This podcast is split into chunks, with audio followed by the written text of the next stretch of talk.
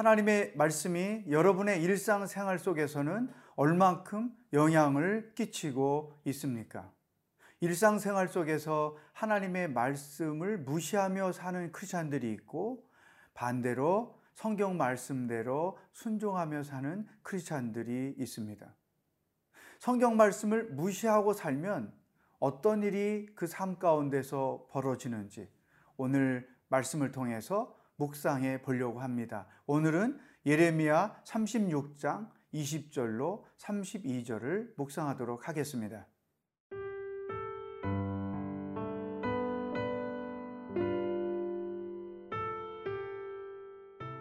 예레미야 36장 20절에서 32절 말씀입니다. 그들이 두루마리를 서기관 엘리사마의 방에 두고 뜰에 들어가 왕께 나아가서 이 모든 말을 왕의 귀에 아뢰니 왕이 여호디를 보내어 두루마리를 가져오게 하매 여호디가 서기관 엘리사마의 방에서 가져다가 왕과 왕의 곁에 선 모든 고관의 귀에 낭독하니 그때는 아홉째 딸이라 왕이 겨울 궁전에 앉았고 그 앞에는 불피운 화로가 있더라 여후디가 선호 쪽을 낭독하면 왕이 칼로 그것을 연하여 베어 화로불에 던져서 두루마리를 모두 태웠더라. 왕과 그의 신하들이 이 모든 말을 듣고도 두려워하거나 자기들의 옷을 찢지 아니하였고 엘라단과 들라야와 그마리아가 왕께 두루마리를 불사르지 말도록 아뢰어도 왕이 듣지 아니하였으며 왕이 왕의 아들 여라무엘과 아스리엘의 아들 스라야와 압디엘의 아들 셀리미아에게 명령하여 서기관 바룩과 선지자 예레미야를 잡으라 하였으나 여호와께서 그들을 숨기셨더라. 왕이 두루마리와 바룩이 예레미야 입을 통해 기록한 말씀을 불살은 후에 여호와의 말씀이 예레미야에게 임하니라 이르시되 너는 다시 다른 두루마리를 가지고 유다의 여호야김 왕이 불살은 첫 두루마리의 모든 말을 기록하고 또 유다의 여호야김 왕에 대하여 이와 같이 말하기를 여호와의 말씀에 내가 이 두루마리를 불사르며 말하기를 내가 어찌하여 바벨론의 왕이 반드시 와서 이 땅을 멸하고 사람과 짐승을 이 땅에서 없어지게 하리라 하는 말을 이 두루마리에 기록하였느냐 하도다. 그러므로 여호와께서 유다의 왕 여호야김에 대하여 이와 같이 말씀하시니라. 그에게 다윗의 왕위 앉을 자가 없게 될 것이요 그의 시체는 버림을 당하여 낮에는 더위 밤에는 추위를 당하리라 또 내가 그와 그의 자손과 신하들을 그들의 죄악으로 말미암아 벌할 것이라 내가 일찍이 그들과 예루살렘 주민과 유다 사람에게 그 모든 재난을 내리리라 선포하였으나 그들이 듣지 아니하였느니라. 이에 예레미야가 다른 두루마리를 가져다가 네리아의 아들 서기관 바룩에게 주매 그가 유다의 여호야김 왕이 불사른 책의 모든 말을 예레미야가 전하는 대로 기록하고 그 외에도 그 같은 말을 많이 더하였더라. 이제 바룩에 의해서 기록된 하나님의 예언의 말씀이 급기야는 왕에게까지 전달이 됐습니다. 그래서 왕 앞에서 그 말씀을 읽었던 것이죠. 그런데 그 왕이 어떻게 반응을 보였을까요? 물론 그 내용은 죄를 지적하는 내용이었을 것이고 또 그 죄를 회개하지 않으면 바벨론을 통한 멸망이 너희들에게 임할 것이다라는 그런 내용이었을 것입니다. 이런 내용을 들은 왕은 어떤 태도를 취했는가요? 23절, 24절 여우디가 선어 쪽을 낭독하면 왕이 칼로 그것을 연하여 베어 화로불에 던져서 두루마리를 모두 태웠더라. 왕과 그의 신하들이 이 모든 말을 듣고도 두려워하거나 자기들의 옷을 찢지 아니하였고, 그러니까 이 그 바룩에 의해 기록된 하나님의 예언의 말씀이 한 장 한 장 한 묶음 읽혀질 때마다 왕은 그것을 화롯불에 집어 넣어서 태워 버렸다는 것이죠.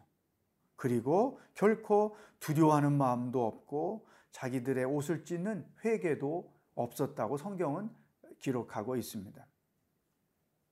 이 여호야 김 왕은 하나님의 제안을 거부하는 것입니다. 하나님이 회개를 촉구하는 것을 거부한 것이죠. 자기의 실수, 자기의 허물, 자기의 죄를 죄로 인정하지 않고 허물로 인정하지 않고 거부하는 그런 행위를 취했던 것이죠.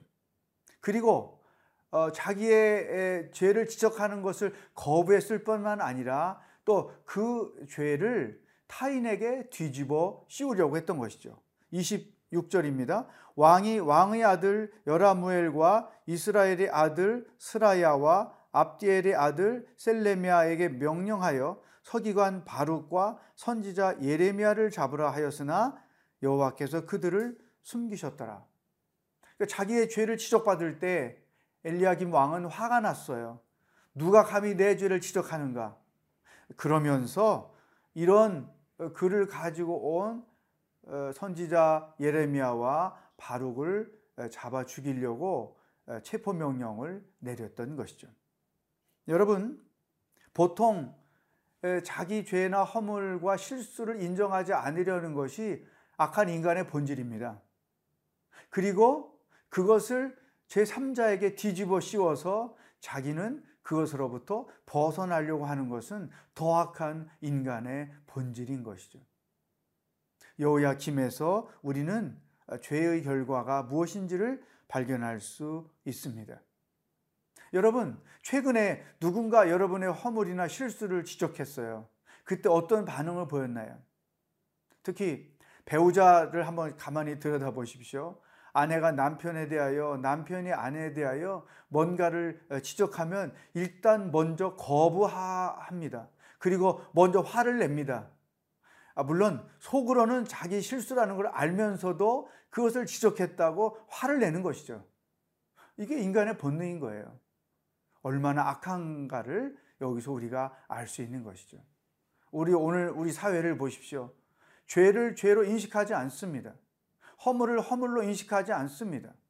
오히려 그 죄를 타인에게 뒤집어 씌우는 일들이 자행되고 있는 것이 우리 사회의 현실인 것이죠. 이 모든 것들은 다 불신앙의 결과고 죄악의 결과라는 사실을 여기서 발견할 수 있는 것입니다. 현대판 엘리야킴 왕은 여전히 계속해서 있다고 하는 것이죠. 그러나 성숙한 사람, 성숙한 크리스찬들은 이러한 죄의 지적을 통해서 하나님의 음성을 듣게 되고 겸허히 겸손히 그런 지적을 받아들일 줄 아는 자들이라는 것이죠. 사실은 이것은 쉽지 않습니다. 어렵습니다. 진정한 용기는 타인의 죄를 지적하는 것이 아니라 지적받은 자기의 죄를 인정하는 것입니다. 오늘 우리들에게 이러한 용기가 필요하다고 생각합니다. 배우자가 지적했을 때, 맞아요. 그게 내 허물입니다. 내 실수입니다. 또 직장에서 누군가가 나를 지적했을 때, 맞습니다. 그게 나의 약점 중에 하나입니다. 나도 잘 알고 있습니다. 도와주십시오. 아마 이렇게 반응을 해 보십시오. 어떤 변화가 일어날까요? 오늘 그동안에 누군가가 내 허물과 죄와 실수를 지적했을 때 자기 자신이 보였던 반응을 돌아보면서 또 성숙한 자신의 모습을 만들어가는 하루가 될 수 있기를 축복합니다.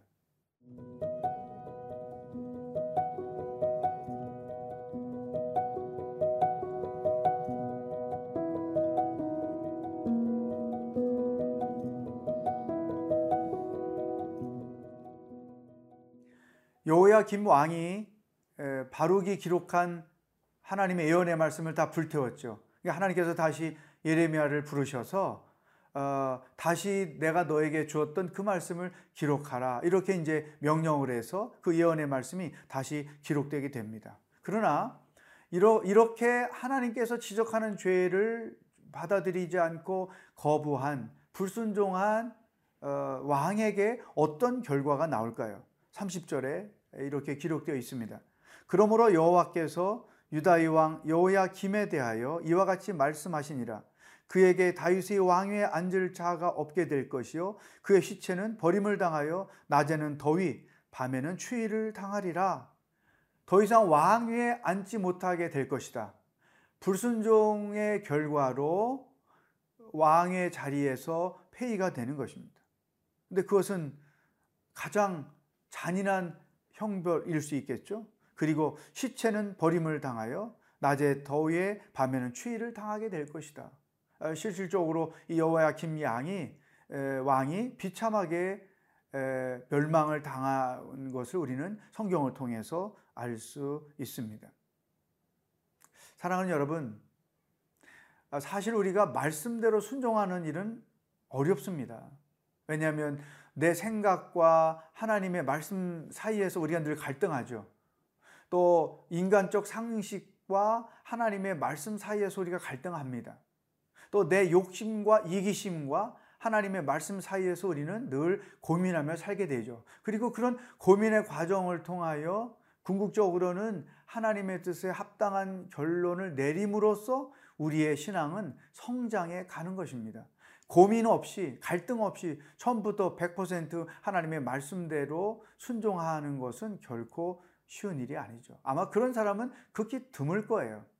예수님도 겟셋만의 동산에서 고민하지 않으셨습니까? 십자가를 지고 죽는 그 일에 대하여 자기 생각과 하나님의 뜻 사이에서 오랜 시간 기도할 수밖에 없었던 것이죠. 그러나 중요한 것은 결론을 어떻게 내리느냐 하는 것입니다. 많은 고민을 하고 생각을 하고 갈등을 할 수 있지만 최후의 결과는 하나님의 뜻에 순종하는 것을 선택하는 것이죠. 이것은 가정에서도 똑같습니다. 배우자끼리 서로 갈등하고 다투고 때로는 마음 상할 때가 있죠. 그래서 함께 사는 것이 힘들고 어렵다고 느껴질 때가 있죠. 그래서 오랫동안 어, 함께 사는 것에 대하여 가정에 대하여 고민하죠. 그러나 결론은 함께 사는 것을 내려야지 그 결론을 함께 살지 않은 것으로 내린다면 우리 인생은 더욱 비참해지고 더욱 어그러질 수밖에 없다는 것이죠. 이 원리는 하나님과 우리와의 관계 안에서 나타나는 영적인 원리와 똑같은 것입니다. 사랑하는 여러분, 하나님의 말씀을 무시하고 내 마음대로 사는 것은 쉽습니다. 그렇지만 그 결과는 너무나 감당할 수 없이 힘들다는 것이죠. 하나님의 말씀에 순종하여 사는 것은 어렵지만 말씀대로 하면 그만한 가치가 분명히 있다는 거죠. 그러므로 우리가 어, 하나님의 열매를 생각하고 하나님께서 허락하실 선물을 생각하며 끝까지 순종을 고집할 것이냐 아니면 쉬운 방법을 택할 것이냐 이러한 결정을 해야 됩니다. 예수님도 고난을 통해서 순종을 배우셨습니다. 말씀대로 사는 것만이 우리가 살 길인 것이죠. 말씀을 포기하면 우리의 삶은 버려지고 말 것입니다. 그러나 말씀대로 살기를 결단하면 그 결단이 우리 인생을 살릴 것입니다. 사랑하는 여러분, 말씀대로 사는 것이 우리들의 살 길입니다. 우리가 하나님의 말씀대로 선택하고 결정하면 하나님은 분명히 책임을 져 주신다는 것이죠. 아직도 말씀대로 하지 못해서 주저하고 있는 것이 있습니까? 오늘 결단하십시오. 힘들지만 결단하십시오. 나는 성경대로 하겠습니다. 그러면 여러분의 삶에 놀라운 일이 일어날 것입니다.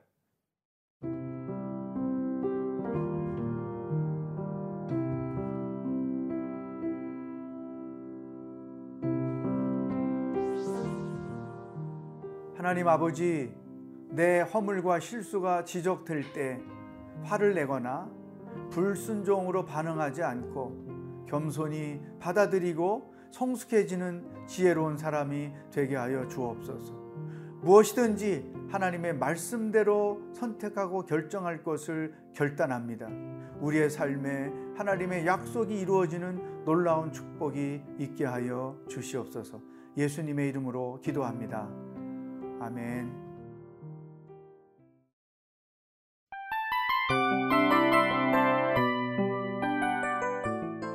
이 프로그램은 청취자 여러분의 소중한 후원으로 제작됩니다.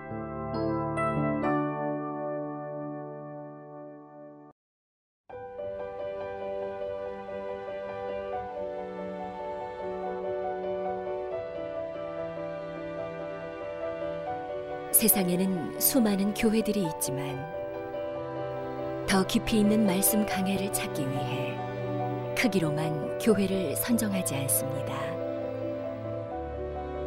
보다 좋은 영적 콘텐츠를 더 많이 나누기 위해 방송비를 받지 않습니다.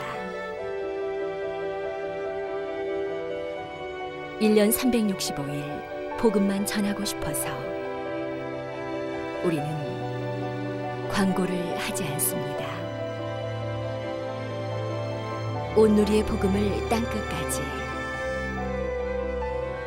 CGN TV와 함께 땅끝 선교사가 되주세요.